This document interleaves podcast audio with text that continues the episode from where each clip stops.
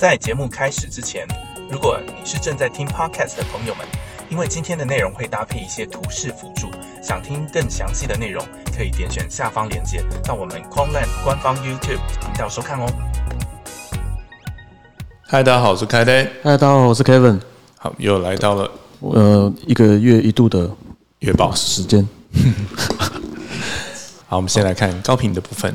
我们可以看到，通常来讲啦，其实年底到新年的，就是农历新年这段期间，大部分都是比较 Christmas， 然后到大家去放寒假的时间，所以事实上传统来讲都会是比较冷淡的这个时节。不过因为今年有了这个 BTC ETF 的关系，所以在 ETF 通过之前，事实上市场有一波热度存在。但那波热度呢，随着 ETF 的通过，然后接下来就会有像是之前持有 GBTC 的人，他会想要可能转持 ETF， 所以他得先去卖掉他手上的 GBTC， 那之后再去买，但就会造成一波的卖压。而那一波卖压把比特币从46000砸破了40000的这条线，所以让市场整个又瞬间急动了一下。好，所以大概上半个月的热度还不错，下半个月就开始比较冷。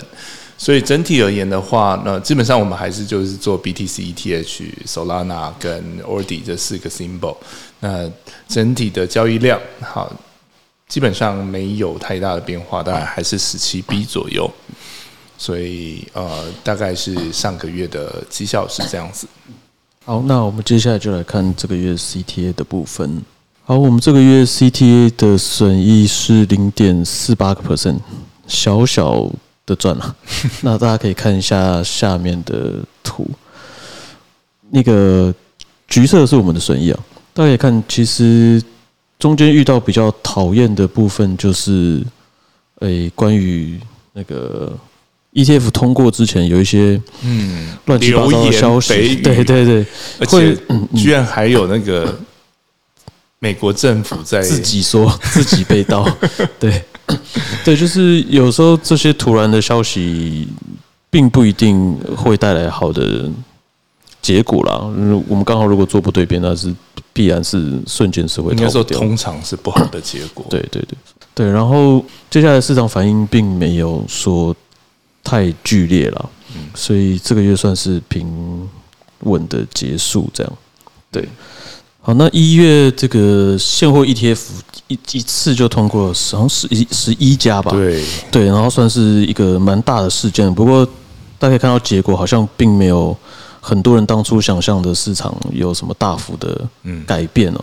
然后我有看到有一家好像是德意志银行，它有做一个算是小小的民调了。它有访问了大概1-2000名在币圈的投资散户，然后得到结果蛮好玩的。他们有将近超过40%的人，都认为未来比特币的价格会跌得很惨。